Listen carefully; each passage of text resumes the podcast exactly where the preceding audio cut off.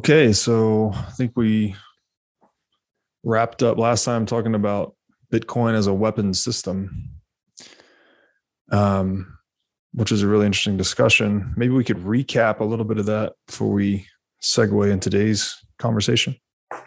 Sure. So uh, we started our first episode going into a mega deep dive into like what is life and why did it start and what does it mean and what makes life life. I actually, after that conversation, I went to bookstore. I bought this book. It's called Very Short History of Life on Earth by Henry Gee.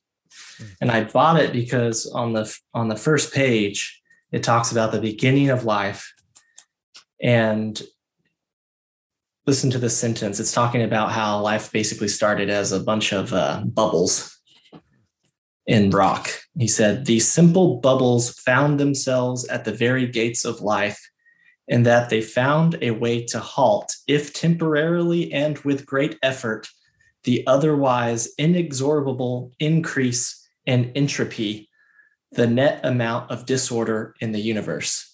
Such is an essential property of life these foamy lathers of soap bubble cells stood as tiny clenched fists, defiant against a lifeless world. And I was totally blown away by that quote because that is essentially exactly what our conversation was, down to the part where the the role of life is to defy the entropy of the universe. Mm-hmm clenched fists. So, you know, I just, it's great because, um, you know, this, this idea of power projection is in a lot of ways, and the story of power projection is in a lot of ways a story of the cruelty of nature. Mm-hmm. You know, another way for to say kinetic power projection. And some sometimes kinetic power projection is just straight up violence. It's animals eating other animals, right? Mm-hmm. But there is, you know, again, you have to put on your sociopath hat and look at life through the lens of nature, through the lens of physics. There is clearly merit to that game in some circumstances. And the main one that I can see is that uh, is that permissionless part that we, mm-hmm. we mentioned. And so that was pretty much the story of of episode one was through kinetic power projection, life is able to achieve a permissionless, trustless control structure over limited resources. And in this struggle, set a pecking order where the strongest bubble to the top mm-hmm. emerge as you know the strongest get more resources get to stay at the top of the pecking order. And you want that because life is defiance against the inevitable entropy of the universe the harsh disorder of the universe. So you need your fittest to be the most equipped to countervail the entropy of nature. Love Life, that. Yeah. And so like this, you know, I say this word all the time. It's like a meme now on Twitter, but countervalence is really important to understand for two reasons. One, what I just mentioned, because it's basically what life is. Mm-hmm. That's like why what makes life life. If you want to see the difference between an inanimate non-lifeless or like a lifeless thing versus a life thing? The life thing is the one that's countervailing entropy. Yes. But the other one is this entire concept you know fast forwarding to the end of episode one is this entire entire concept of ownership itself. Can you own can you claim to own anything if you do not have a mechanism to countervail the control authority over property. I know that's kind of weird, but like to countervail the claims of others on it, right? To to defend it. Yeah, because the alternative to that game is trust. Mm-hmm. To trust your neighbor. Right. Okay. And you know, especially the Bitcoiners, a popular theme that comes up with the Bitcoiners that they Mhm. should understand really well is the security flaw of trust, Mm-hmm. right? Of the the problem with trust at scale. Mm-hmm. So if you like, let's say me and you came to an agreement over that stake. Okay. It's we'll just say it's your stake and we'll carry on. You have to trust that I will honor that agreement. Mm-hmm.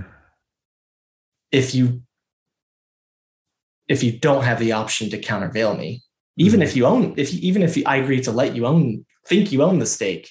So an, another way to say it is the lesson here is what you see as you go into the cave on Pirates of the Caribbean and the Disney Disney ride. Right when you walk in, you've got that like pirate that says "Dead men tell no tales." Right. Mhm. You know what dead men also don't do? They don't break their promises right they don't so you know if you want if you don't want to worry like the the the lion doesn't have to worry about anything breaking their promise over his claim to territory because he doesn't need their promises Mm. dead animals don't break promises dead men don't break promises i don't have to worry that you'll rat me out or you'll turn on me later if i can just succeed at the kinetic power projection game which might not require death it's not all like Mhm. you know that bad but like we don't have to worry that china we don't have to trust or rely on china not to break a promise so long as we have the power projection capability to impose a prohibitive cost on their breaking their Mhm. promise. And through that game, pecking order is established. It's an existential necessity for that to be established. And through that game, the fittest, both in strength, but also in intelligence, arise at the top. And then we Mhm. talked about all the different types of strategies that emerged, the most effective one being the coloniz- colonization attack, where Mm. life forms essentially just build really nice, thick, strong membranes and grow and become trees and become 80% of the biomass on Earth. And you can look at that as a quote defense strategy because Mhm. they're not actively maneuvering Mhm. but it's not really because when you grow, like if you focus on defense, but you grow and then you capture territory and you capture territory, and then that's 80% of that's an offensive, Yeah. right? That's a what we, you know, what people would call offensive if you want to use that Mm. um, framework. But the other way to do it is what became animals, the thin membranes where they try to outmaneuver each other. Mhm. And those things focused a lot more on um, increase finding increasingly clever ways to outmaneuver each other and be more intelligent. So have you ever noticed how trees don't have brains? And have you ever thought to yourself, like, why don't they? It's because they don't need them. Mhm.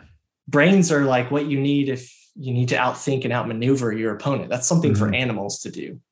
A tree with a you know a really thick trunk and deep roots doesn't need to think or outmaneuver because it's a tree. Like you know, until humans came along with chainsaws, there was no defeating a tree Yeah. or with an axe, right? Like the tree, you know, the trees in the Sahara don't care about the apex mammals, right? Right. They they're not strong enough to break their membrane. So why do you even need a brain? Why do you even need eyeballs? Why do you need teeth? Trees have none of those things. And another so we talked a whole bunch about like all these different power projection strategies, increasingly clever ones. Let's, but, if can I jump in here? Um, this I, I the useful definition that came to me through our discussions, and I think I got this from another book as well, but uh, the idea of defining life as that which imports energy and exports entropy. So this does a number of things. Is it it implies that there's a membrane, right? There's some layer that within which is that which is alive and without which is what is being um, combated against or countervailed, I guess, to use your favorite term. And so in this dynamic, there is a utility of violence. That's what animals are doing when they eat plants or eat each other, right? They're basically uh, commandeering the work of another strategy, another species, uh, or even even of the same species, another animal, another organism, uh, where they're consuming right whatever energy has been imported into that strategy, whether this is sunlight into a tree or the grass into a cow, whatever. You're now basically commandeering that energy to fund your own little economy, where you're importing their energy and exporting entropy. So I think that's really interesting that there's because life is really hard to define. Um, and uh, the quote you opened with, where it emerged originally as, I guess, what are the, these are basically bubbles, right? Or little, yeah. So um, little suds them, or foam is kind of what I'm imagining. Yeah, he, he literally calls them. He says the earliest life, the earliest living things were no more than scummy membranes across microscopic gaps in rocks. Mm. And to your point, he even he even says it. He talks about these uh, membranes were porous. They made virtue of their leakiness, using holes as gateways for energy and nutrients, and as exit points for wastes. Hmm. So their membrane was able to allow energy and nutrients right. into the membrane, right. into the bubble, and entropy waste right right that that disorder out and this and is so, a selective permeability right? Or something mm-hmm. i think that's the term. And we still have that. That's in the cells of organisms each cell wall is selectively permeable. It takes in food and it exports waste. Um, i just wanted to point out here that that definition of life like a an open system that imports energy and exports entropy that really broadens the scope of what's alive. Because now all of a sudden like well a city does that. A yeah. business does that.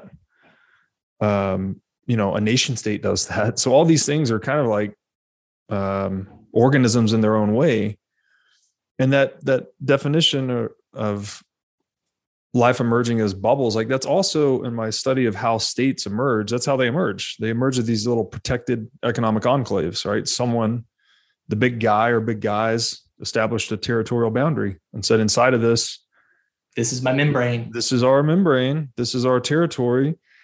All the commerce that occurs within this territory, I get a cut of it, right? Which is taxation or tribute. And anyone that tries to come into that membrane that's not welcome, we will project power to countervail their efforts. Yeah.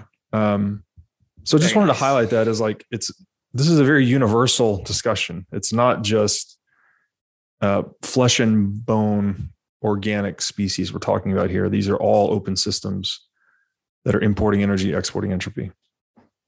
Yeah, one more quote from him is even though they were porous, so he's referring to these membranes, the environment inside the membranes became different from the raging maelstrom beyond, calmer and more ordered. So, to your point, when we started talking about agrarian society, we framed it as a, um, a, a bubble happening right around the rivers or right around their, the areas where they were able to start irrigating land. Mm-hmm.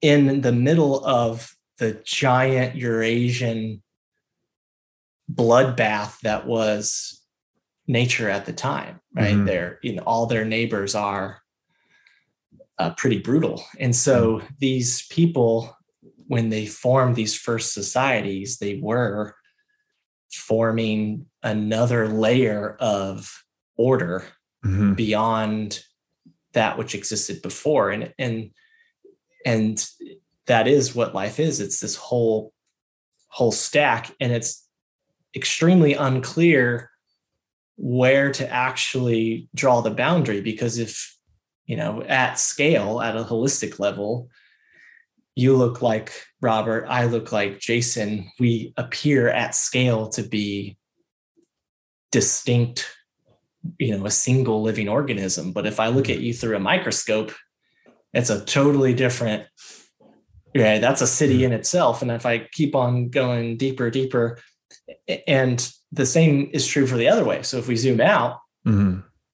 like imagine if aliens came to visit earth what would they see like what would they just describe what they would see they would see all sorts of different animals but if they were to like describe what a country was they would say oh look there's these different pools of creatures Mhm. that are all engaging in a brute force power competition against each other to effectively establish a pecking order over these different resources that are limited on this planet.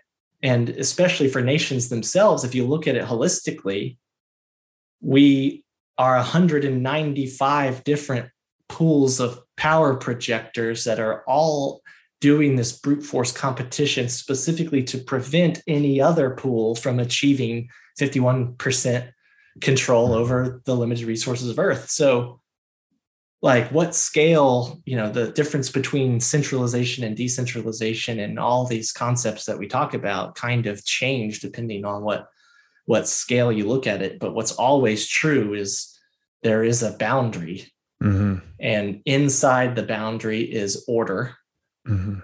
and different self-assembling proteins defying the chaos of the universe Mhm. and then outside of that bubble is the maelstrom hmm Yeah, it's it's a great point. And the the visual I have here too is, you know, we have 100, like you said, 195 ish of these economic bubbles or membranes, all trying to have a profitable balance of, you know, net energy importation. So importing energy minus exporting entropy, they're in they're in profit basically. But this ins- this insinuates that there is antagonism between them, right? Because they're all exporting entropy onto one another effectively. Um, and that's the contention. So I guess one way of thinking about Bitcoin is like it's a new uh, new protocol or order beneath which all of these organizations would be forming themselves, and it would reduce the need for, uh, in particular, as we get into kinetic warfare between these little bubbles. Um, I wanted to add here too. So that idea where you said the enclave started along the river where we would irrigate land. Uh, the thought I had about this is we're in those enclaves, you're essentially increasing the amount of energy that's being harnessed, mostly from the sun, but also from water and whatnot through agriculture. So that buildup of economic surplus or energy collection, that becomes an incentive for outsiders to invade, right? So the the the cell membrane is an absolute necessity because if you don't have it, then whatever you work to create, outsiders are just going to come and harvest. So this there's a positive correlation between the need for defense and the amount of energy being imported. Um, and and the from the sociopath perspective it makes sense like you created this juicy target with abundance of energy like of course it's going to be targeted mhm. well why why would this 4 billion year old game of life stop right at you know the emergence of agrarian society Right. and this con and this human invented concept of quote like morals like oh it's yes. you know we're predators we're uh you have to know your roots yes right? which this gets to the economics of force itself right it will it will always be targeted so long as there's energy there but if the defense is adequate then the cost benefit for the attacker is out of favor right if they mm-hmm. can't penetrate the defense then they're going to go elsewhere because they can't do it profitably or at all so there's and, this real deep concept of defending property economically that sort of contributes to civilization. And the trail of life's evolution, if we pick apart all the major ones that kind of took life to the, you know, from a foamy bubble to me and you talking on Zoom, each one of those major evolutions can be viewed through the lens of increasingly clever ways to project power.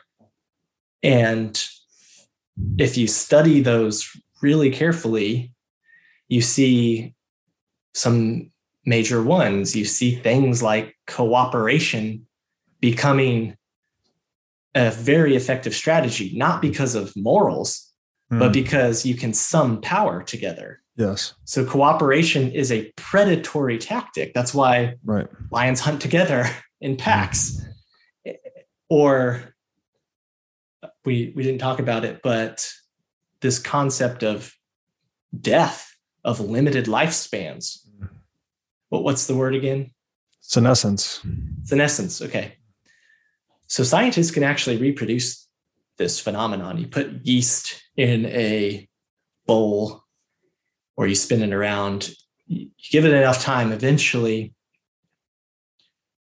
the genetics will mutate to the point where the membranes are sticky and this and these bubbles get stuck together and this gets back to our first episode where the the first examples of cooperation as a predatory tactic happened involuntarily they didn't know what they were doing it was a mutation for these animals. They just literally just clustered and stuck together. They were forced to be cooperative because they had no option. But what's even cooler is if you allow these sticky cells to cluster together, eventually they'll hit a mutation where they have limited lifespan. They actually have like this little ticking time bomb that clicks, and after a certain time frame, boom, the cell dies. And that'll force these clusters of yeast to split. And now you become two different, distinct uh, bubble boundaries, right? Mm. Membranes, I guess, mm. like, you know, multicellular creatures. Mm. But even more so, remember this whole discussion that we talked about entrepreneurialism and the imperative to change or die because the mm-hmm. environment mm-hmm. is changing or dying. Mm-hmm. With what what the clever what the animals figured out is you can actually cycle through more features like you can test out more competitive right. strategies by by hard coding a limited lifespan into each of these cells. Mm-hmm. it literally forces them to change. It literally forces the old dogs who can't learn new tricks to go away so that the new dogs have a chance to test new features in a production environment in in in nature. So by having limited lifespans you actually are able to cycle through more features in a production environment to learn faster what works and what doesn't and some branch off and are complete failures and they're just like you get like the platypus and you're just like what the hell was that? Like how, you know or you get like a manatee and you're just like okay that thing definitely not gonna Like, I don't know how it's not extinct yet, but you also get eyeballs, you get teeth, you get camouflage, you get thumbs, you get yeah. prefrontal cortexes, you get all these things, right? And so, you know, have you ever, you know, we talked about earlier, have you noticed how trees don't have brains? Have you noticed how tree, trees don't really have lifespans? Like the oldest animals on or the oldest living creatures on the in the world are the plants. Mm-hmm. They didn't need to you what is it called senescence I, I never remember the Yeah, word senescence. they didn't yeah. need senescence as a competitive strategy because again you know a tiger can't cut down a tree like they're strong as hell. Yeah, but for the animal sides they do. And so animals have significantly shorter lifespans than their colonizing competitors in plants. Right. so so you know to recap everything is aging is a power projection strategy. It forces the species as a whole hmm to continue to try new things in order to become the dominant uh, predator essentially in in the environment Yeah, brilliant. You said one one thing that jumps out at me here is this whole idea that really uh, so sexual reproduction, right? You've con- every generation you're mixing, remixing the genes and combinations of genes to test new features, basically. You also have death, so the that's also increasing the number of features that are being tested, as you said. I think the underlying dynamic here is the intensity of exchange, right? That it actually makes more exchanges at the genetic level occur, right? The fact that you have to sexually reproduce and you die and there's new sets of genes being tested in the environment means there's more exchange happening. And we know through like a praxeological lens, the more free exchange in a marketplace, the more wealth is being created. So this is like it's wealth, it's a wealth creation strategy at a genetic or biological level. And then I guess you could carry it further and say the reason humans are so dominant is because we've taken that, we've extended that beyond our own biology, right? We've increased the intensity of exchange through an economic process. So we now are able to test, you know, exponentially more uh, features and their fittedness to our purposes in the environment and that and a, lot of that is through the things we talked about last time like shared abstractions et cetera et cetera um, and that's why we're the dominant species right because we have a greater intensity of exchange creating more wealth uh, even beyond our own biological algorithm. Yeah the because we have these like really badass computers in our heads we can run this software and software isn't these ideas. Like we can form these ideas Mm. which aren't limited by physics. Or sorry they aren't limited by like mass. Yeah. So we can actually think of more different things to try faster than biology can like change genetic code to try new features. Right. And we can build stuff faster than genetics can build stuff. And as a result of us being able to try new features in a production environment to essentially essentially capture more energy and dump more entropy Mm. It's no surprise that we've slaughtered the you know we've wrecked everyone around us because uh, we're just using the same strategies that life Yeah. already has proven are just effective, faster. Just faster. Yeah. And at and at larger scale. Yeah it's mind-blowing. And that and the historical record bears that out right? Everywhere man goes there's like we slaughter all the animals we start cutting down trees like we really conquer physically conquer the environment. Yeah you can i don't remember like maybe it was 2 million years ago I, I don't i don't remember all my anthropology but like once you know humans became like distinctly human and there was all those different types of humans like the sapiens neanderthals or mm-hmm. whatever you can see in the record that the average size of mammals decreased by 10x Mm-hmm. like right? Because we went around killing everything. It wasn't just sapiens. It was like everybody. But by the time 10,000 years ago where we kind of just stopped slaughtering everything it was largely because we slaughtered everything. Like we, we got to the point where we have overhunted and we you know some of it was because we needed to like like we needed to genetically enslave aurochs because all these other different types of animals aren't around anymore. It's like, oh crap, if we don't figure out a new clever way to harvest their energy, then Mhm. we're not going to have anything, we're not going to have any meat left. right And also, and, and it's kind of unclear who's who's uh, genetically altering who. But when we talk about irrigation, not only are we domesticating animals, but we're also domesticating like plants too. So, mm-hmm. like an orange isn't a natural, like that didn't exist before humans started irrigation. Mm-hmm. Bananas didn't exist. Like these are things that we literally created, like, you know, the, like the uh, wiener dog. Yeah. Artificial selection versus natural selection, right?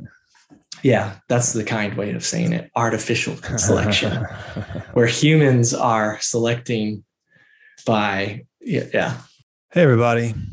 As you've no doubt learned by watching this show, Bitcoin is the single most important asset you can own in the 21st century. And one of the most important companies in Bitcoin today is NYDIG. NYDIG's mission is to get Bitcoin into the hands of as many people as possible. One of the ways they are accomplishing this mission is by empowering banks and financial technology companies to offer their own Bitcoin products and services. As a true game changer in the industry, NYDIG is safely unlocking the power of Bitcoin for forward thinking individuals and institutions alike. Led by Robbie Gutmann, Yan Zhao, and Ross Stevens, NYDIG has absolutely exploded onto the Bitcoin scene recently and has quickly become a leader in this space. So, whether you are a professional investor looking for asset management services, or a company looking to white label your own Bitcoin product or service, Consider NYDIG your single source solution for everything Bitcoin. You know, irrigation is such an apt analogy because there, there's an excellent book by Dawkins titled A River Out of Eden. And he describes genetics as a river through time. So species are each a, a channel or flow of genetic information across time, and it can branch into other species and whatnot. But that's essentially what humans are doing, right? We're redirecting this flow of genetic information towards the orange that tastes good and away from the orange that doesn't, or towards the cute wiener dog and away from the wolf, whatever it is.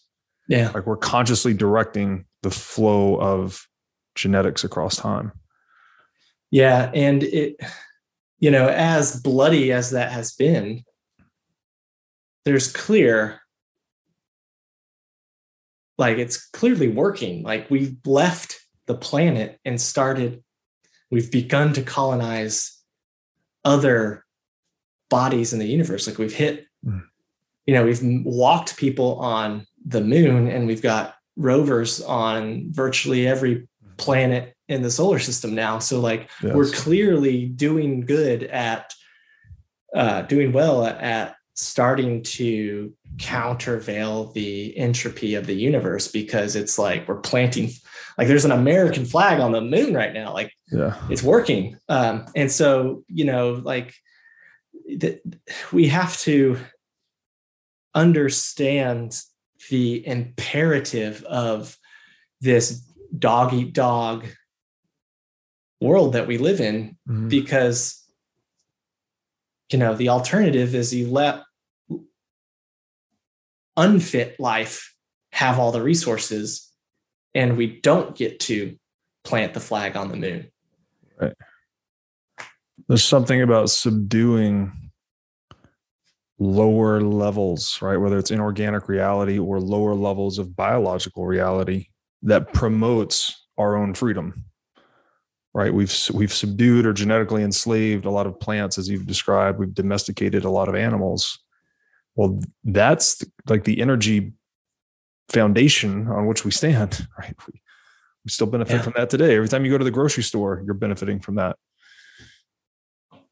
And it's not, uh, we, we also rely on it too. So it's not like we can just, it's not like we're just killing everything and burning everything. It's, it's we're restructuring it to be more in order mm-hmm. at our whatever level of the membrane you want to consider it. So inside the city is or inside this country is just it's not death it's just more ordered and more structured life. Yes yes.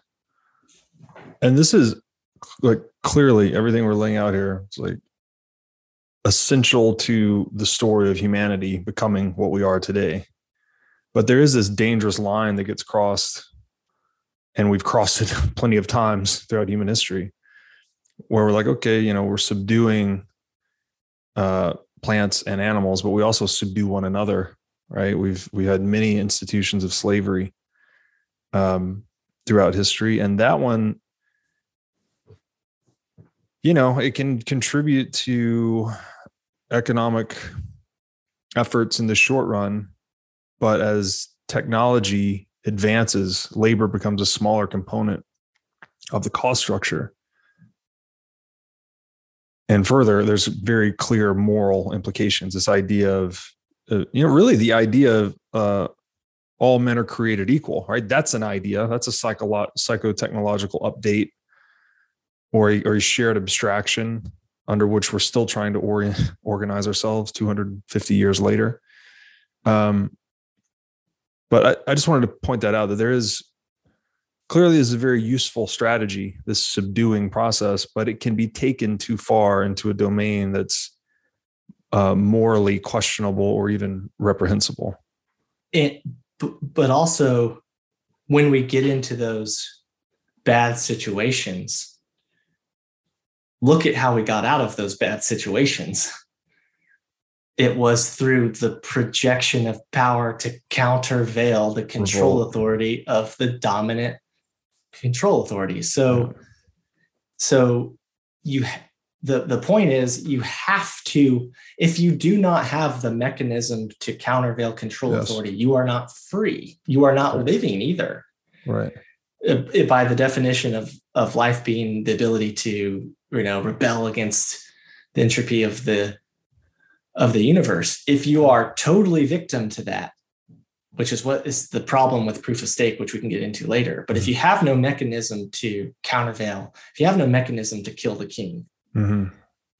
then you can't claim to be free and you can't claim to own anything either right. because you have yeah, to trust. Yeah, you have to trust the other person. And uh, yeah, like if they just choose to not let you have access to it, then you have no yeah. you just have to accept it like there's so yeah. yeah you've got no leverage right you need there has to be and really it, it ultimately seems to largely be technological like i'm thinking about when the knight on horseback was the law of the land for a long time until we invented gunpowder so then all of a sudden the, the knight on horseback that could contend with 20 peasants in armed combat now a single peasant could take out take out the knight from 200 yards with a rifle. So all of a sudden, you know, this little innovation of gunpowder gave the peasant the ability to countervail the willpower of the knight on horseback. Yeah, and and also like if we get to before gunpowder, the great thing, and I know I sound like a sociopath, but I have to in order to, you have to under because what we're talking about right now is proof of work. Yeah. Once you understand the role of power projection, the role of violence, the role of uh, and the necessity to be able to countervail control authority, you realize that there is no substitute for proof of work. There will never right. be a substitute for proof right. of work. And so, to understand how life can scale to the point where a multiplanetary se- species, we have to, like, if we want to predict how the future is going, we have to predict what shape and what form proof of work will take in the future. And right. Bitcoin is probably going to be it. But before we get there, the cool thing about this knight game is that like the rich guy is equally as vulnerable to a sword in the heart as the poor person. So there is a meritocracy in this power projection game. The slave with a with a sword is pretty close to the same as the soldier with a sword. In fact, you know, one of the most common ways of growing up the ladder within an agrarian society is to go from the farmer or the, you know, the person at the bottom to the the person holding the sword and, mm-hmm. and, and wielding it effectively. So, you know, the rich guy who gets shot through the face with a bullet is the same as the poor guy who gets shot in the face with the bullet. Like they're equal. And so in this game, this power projection game, there is not a um, imbalance. It's it's not unfair. It's ruthlessly egalitarian. It is, yeah, it's honest. Nature is a very honest judge. Yeah, ruthlessly egalitarian is a is a great way of putting it. And if you don't have that ability, then you have to consider okay, what are the alternatives? And the alternatives are always uh well, they're not what people intrinsically or instinctively believe as mm. fair or they or they are they require trust yeah it's very interesting. And there's something about here with trust um you know ethos and bitcoin don't trust verify. I guess you could say too that if you can just trust someone's self-interest right if you know they're the incentives they face mm-hmm. then all of a sudden you don't really need to trust them so much. You're trusting something beneath them even. You're trusting you know the the incentives that shape their behavior. So you know as we said earlier trust doesn't necessarily scale in society so what do we need to do we need to create systems that align individual self-interest um, with uh, I guess the these collective protocols that are you know sort of universally fair, kind of mirroring this ruthlessly egalitarian situation you're saying. So we have a rule of law that applies equally to all. Like that's you that's a useful technology, right? Or yeah. property rights that apply to all. That's a, that's a useful technology. But um, I guess the trap we've always been in is the enforcer of those rules also has an incentive to abdicate from those rules or remake the rules in their own favor and that's what we're we've been struggling with yeah and, and when that happens you you get a larger like to defeat that is to cooperate at larger scale mm-hmm. or to project power in a more clever way and as a result of that power projection and mass cooperation you get more order at scale Mm-hmm. So it gets back to the the ultra society thesis in philanthropy, where the most advanced you can measure how much animals cooperate with each other. Like you can measure them but measure it by the amount of time that they spend building something together. So a hmm. bee to how, how much do bees cooperate at scale? Well you measure how many bee hours it takes to build a beehive. How many ant how, how much do ants cooperate at scale, measure how many ant hours it requires to build a colony or whatever they build. If you compare what you think are massive cooperators, like you see these massive ant colonies, and you're just like, wow, they can cooperate at such large scales. That's nothing compared to what humans can do.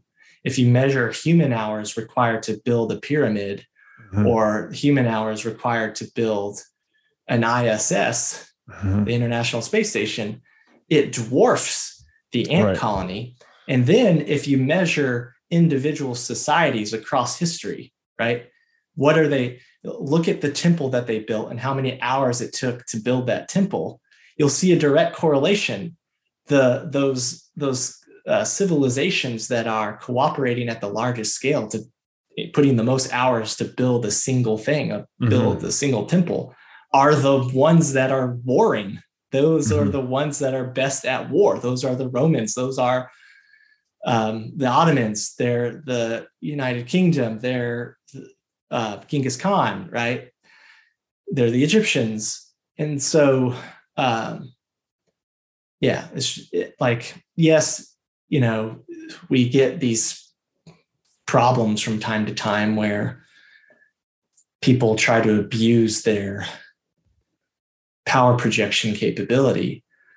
But so long as we maintain the ability to countervail them, you don't have to worry. And mm-hmm. that was where we were up until the point where we improve the operational effectiveness, we call it, of war to the point where we get to nukes. And then it's like, oh crap, there is no way to countervail the control authority of a nuclear armed state right. without risking mutual annihilation and destruction of the species. And life all of a sudden just hits a stopping point, Mm-hmm.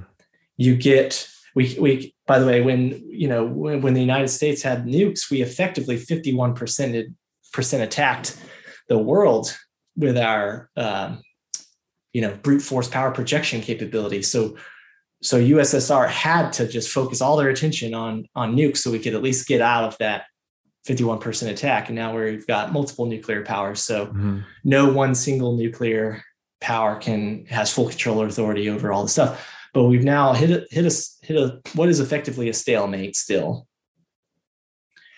And and how like it gets straight back to what we talked about earlier. If you can't countervail a nuclear state, are you free? Do you actually own the thing? And and and so if you're a country that's like, you know, a North Korea, they what do they care about? They care about getting to nukes as fast as possible Mm-hmm. so that le- at least they could be at countervalence parity with the other uh, top dogs and and so it, we're just such in such a dangerous situation at a macroscopic level and so life has to figure out a way to turn Mm-hmm. and it's not the first time that a, a species has reached a point where they have to evolve a new brute force power competition capability that doesn't risk extinction of the species. That's what antlers are. Mm-hmm. They they grow protrusions out of their faces and then they fight each other still in a kinetic power projection capability, but in a what is usually a non-lethal Mm-hmm. competition and the winner of that competition gets the mayor or the territory or whatever and be or you know there's it's not just antlers there's like bugs that do this too and and they're not even always antlers it's you know you look at birds like birds of paradise and they're just funny like look at a peacock look at that power projection competition. Like right? Like that's an interesting one. It's it's uh it's non-lethal and they use that as the mechanism to establish intraspecial uh, pecking order. So Yeah. humans are now at a point where we must if we want to continue to live in a free place where in, the individual sovereign can claim to own anything without having to trust then we have to find an intraspecial surrogate competition. Mm. And that's really what makes Bitcoin so profound, is because at the systemic or at the physics level, it is still joules per second.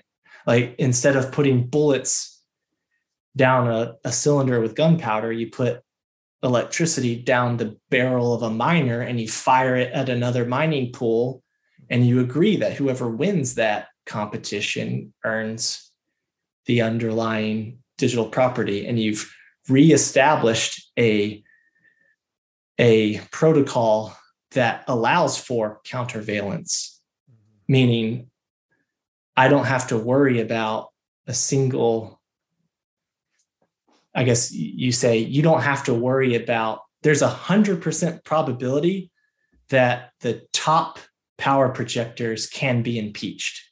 Or I guess there's zero percent probability that the top power projectors can't be impeached. So as long as you have the mechanism to kill the king, as long as you have a mechanism to impeach the control authority of the top power projectors, then you can claim to be in a quote fair or free uh, system. If you don't have that mechanism, then it's trust based and it's not free. You you just are you counting on the benevolence of the of the people who are in control of the property. Yeah, that's so well said. And um, I guess what I'm seeing here is, is like this power projection is so fundamental. I mean, it is the most fundamental aspect of existence and physical reality as a biological organism. something like that. And we hit a stalemate with nukes, right? Because you mm-hmm. can't push that game any further without mutually assured destruction, as you said. So we, it's almost like Bitcoin is absolutely essential. You need an alternative channel for the power projection game, for these energies that that course through us. Like we all have a competitive instinct, you know, at least to some extent. You want to go out into the world and do things. There's there's some competition implied in that. So Bitcoin mining then becomes this new outlet for these natural competitive Darwinian energies? What is essential is what we call today proof of work. We need an alternative mechanism to engage in power projection, to have a competition, a fair competition. Competition. Remember, what makes it fair is the rich person suffers the same as the poor person when they get hit in the face with a bullet. Mm-hmm.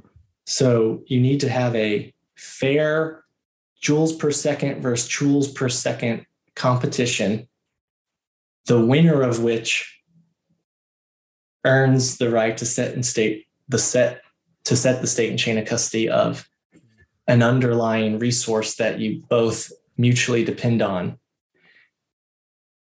And so this is where like when level 39 found the tesla article the problem of scaling human energy back in like written in like 1900 somewhere around the turn of the century tesla predicted this exact thing he pre- he predicted that humans would improve the operational effectiveness of warfare to the point where he predicted uh, basically death laser beams. Like mm-hmm. the whole entire planet would be covered with these beams that could just destroy, like it would be impenetrable, basically. Like it would mm-hmm. it would make it impossible to invade a country because they have these death rays. Mm.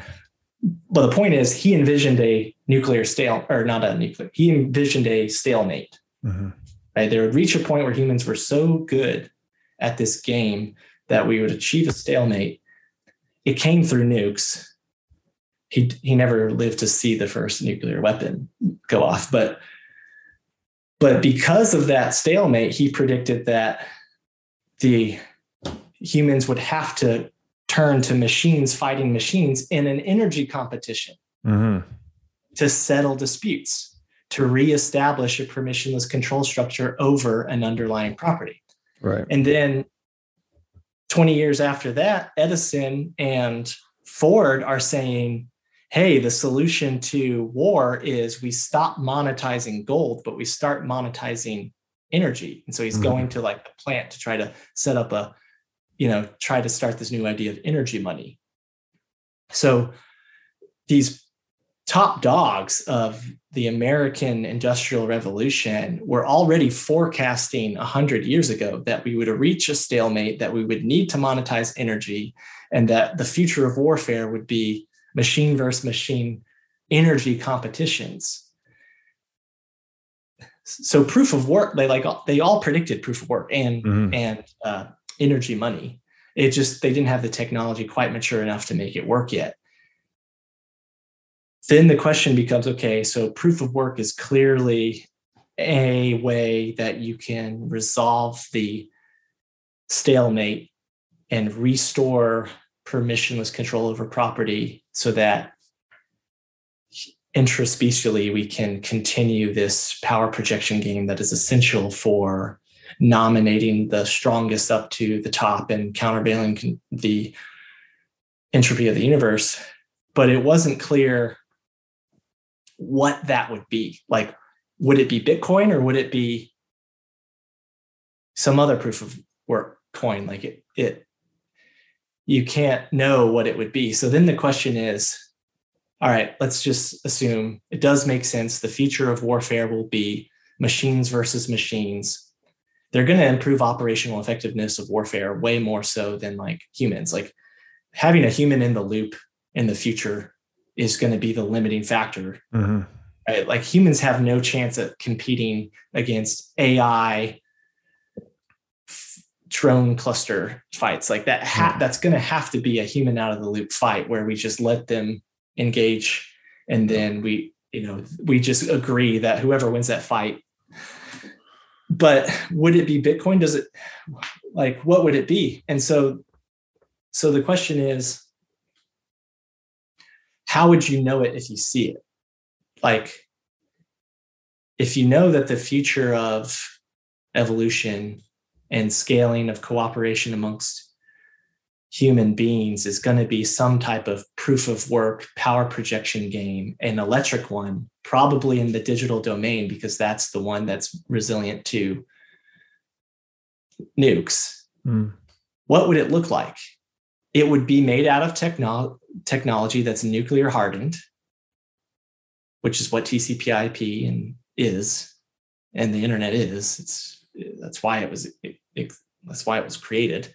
Mm and then and then you realize okay well whatever that future proof of work protocol for war fighting is like whatever that's going to be is just going to be the most adopted one. Mm-hmm. like whatever the most people agree to is the future of proof of work mm-hmm. fighting and that's already bitcoin by like many, many orders of magnitude. Like mm-hmm. you can measure the proof of the amount of energy that is being fired through the barrel of all the miners combined mm-hmm. on the Bitcoin network versus on some other proof of work chain. And Bitcoin dwarfs it by like, you know, 100,000 or something. Yeah. So that you, you, because, you know, I get accused of being a maxi all the time. I don't identify as a Bitcoin maxi, I identify as a proof of work maxi. if the future of warfare is going to be the power projection game that most people agree to play, that's already Bitcoin. It's yeah. already happening right now, right in front of us. And so all I think is going to happen is that's going to continue to be the thing. Yes. Why? Because these idiots are are these other idiots are thinking that this is like you know an ESG problem and and pivoting away from right. proof of work. Like the most important thing is the proof of work, and that's labeled as like a bad thing now, and people are pivoting away. And it's like, holy crap, we've we've got the strategic corner in the market now. Bitcoin is has such a huge lead, and I don't know of any way that it's going to go away at this point. Yeah. And this is such a crucial, crucial point for explaining, you know, why Bitcoin, not any other coin. Because people are choosing voluntarily to play this Bitcoin game, you know, to hold Bitcoin relative to all other coins because the properties that it's rendering to them, the services it's rendering to them, it's already optimized for holders, right? And this is why I always talk about the properties of money. Um, you know, divisibility, durability, recognizability, portability, scarcity. In particular, with a fixed supply, it's like it's it's perfect. There's no unexpected inflation. What else could you want in a store value? Something you know that's a perfectly fixed supply and is has credibly resisted the attempted countervailing efforts of others. If you go, go study the block wars from 2017, yep. there was an attempt to countervail and co-opt this Bitcoin game and it failed. So Bitcoin has these battle scars. It kind of proves um, its its uh, sufficiency, I guess, at, at remaining what it uh, sets out to be. Can I ask you uh, one here? You mentioned TCP/IP is nuclear hardened. I just was wondering if you could expand upon that a little bit. Yeah. So back in the day, we have different command centers across the United States. These were the, the first major ones were of uh, were basically strategically vital. They were the command centers that launched nukes. And so you had to build redundancy between these centers and so the the first intranets where all the stratcom nuclear command and control defense communi- like the the nuclear communication networks for the United States. So that if Russia shoots first and hits Cheyenne Mountain or hits some major comm center it won't it, it's a it's decentralized network. It won't mm. it won't destroy the whole network. So you have to be able to preserve comms and also um, uh, synchronize comms across massive geographic distance in order to preserve nuclear resilience during a nuclear strike. Otherwise you're screwed. So that started that became darpanet so by the way, you know, what what am I saying? I'm saying because of the threat of death, right? Because of war, we started creating increasingly clever ways to do stuff which became became a big deal beyond just war. Like civilization now is thriving because of the invention of these intranets. The problem came well, like how do you connect other intranets to this computer if they're using totally different com protocols. And so you get to the same problem that we're having with Bitcoin, which is there's all these different types of networks. We need one network to rule them all. And so DARPA was just like, or the military was just like, okay, it's going to be TCP IP because that's what we have. And they forced it down the entire military's throats. And the military was the technology leader at the time. And so TCP/IP emerged as what became the intranet, the protocol through which computers talk to each other. Mm-hmm. And it's not the first time a military has created a common protocol. This happened. This happens a lot actually in history. Another really common example is the Roma Via, uh, the uh, Roman road network mm-hmm. for, that the Roman legion started. Mm-hmm. Back in the day, the easiest way to get supplies, to include military logistical supplies, was port to port. If you look at Italy, it's like a really great, uh, it's like really skinny. Mm-hmm. And so you can get from one port to the other port. And it's actually like a really good way to get to cross ports if you mm-hmm. develop a road network on mm-hmm. land to support it. But the problem is, well, what's the common, like what size road should we build? Like, what is the common right. protocol for the wagons that we're going to haul? Mm-hmm. And so the Roman legion was like, okay, from now on, a road will be this wide, and the tracks in the road where it's smooth to allow for like wheels mm-hmm. will be this wide. And they created a wheel based protocol and said, if we want to connect this port to this port, then we must use this common wheelbase protocol. And so all wagons were designed to have the exact same wheelbase protocol. And it's basically the width between two horses' asses if you put them mm-hmm. next to each other, mm-hmm. like if you're pulling something. It's basically the width, like the tail width between the tails of horses is the mm-hmm. common um, width of a wheelbase. Well, that that is good for logistics because now you can create common packets. Um, you can transpose freight in a mm-hmm. common wheelbase protocol. They started connecting more roads. As they connected more roads, Metcalfe's law takes off. Mm-hmm. You've created a mesh network, a common road network to connect ports to each other. Again, we're talking, it's the same, you've created an intranet. Yeah. So what happens for countries outside and they want to connect to the Roman ports to do trade? Well, it's in their best interest to adopt the same protocol the Romans started. Right. So they all adopt the same wheelbase protocol. And so now, today, if you go to visit the ancient ruins of Rome and you measure that wheelbase protocol that tracks down the roads that was started by the Roman legion, it happens to be the exact width of every railway mm-hmm. in the world, which happens to be the width that governs the form factor of every shipping container mm-hmm. in the world, which happens to be, you know, the form factor that go- governed the width of you know most of the pieces on the ISS. So common protocols are kind of a big deal.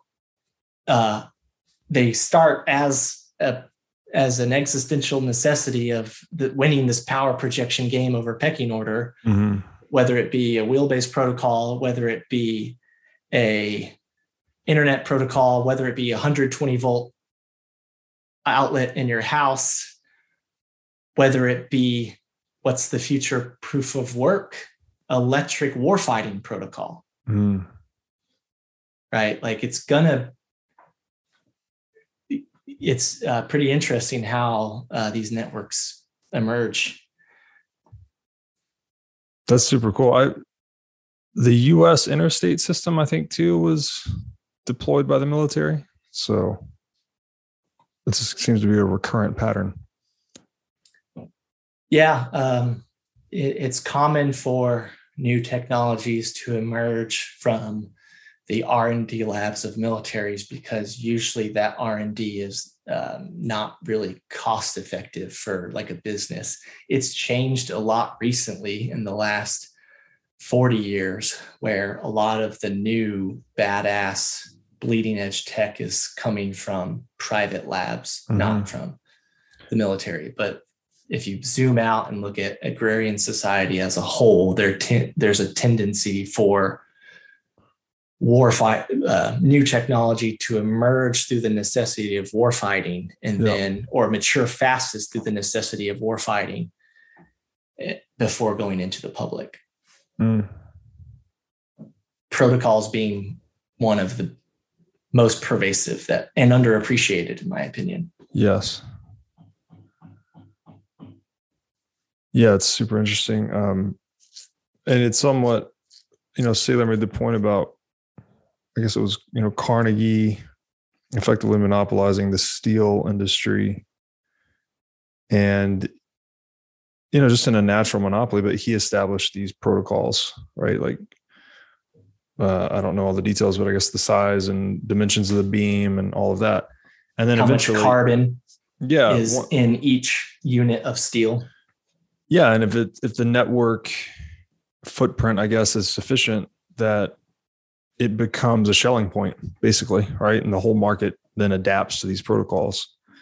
Um, so it's just it's interesting. It's almost like you need centralization to establish the protocol, but then the protocol accelerates decentralization because all of the the economic efficiency created by it, you know, passes wealth out into the network. So there's an interesting interplay between central centralized decision making and then decentralized um, wealth creation. Yeah, the, the centralization. What is centralization? Centralization is people cooperating together at larger scales, or it, it is one of the mechanisms of power projection, centralized command and control, or um, a bunch of people working in one direction. And so it's really the threat of we'll call it war for agrarian society but it's the need for defense drives the need to centralize and cooperate and there's that there's that tension there if that makes sense. Yeah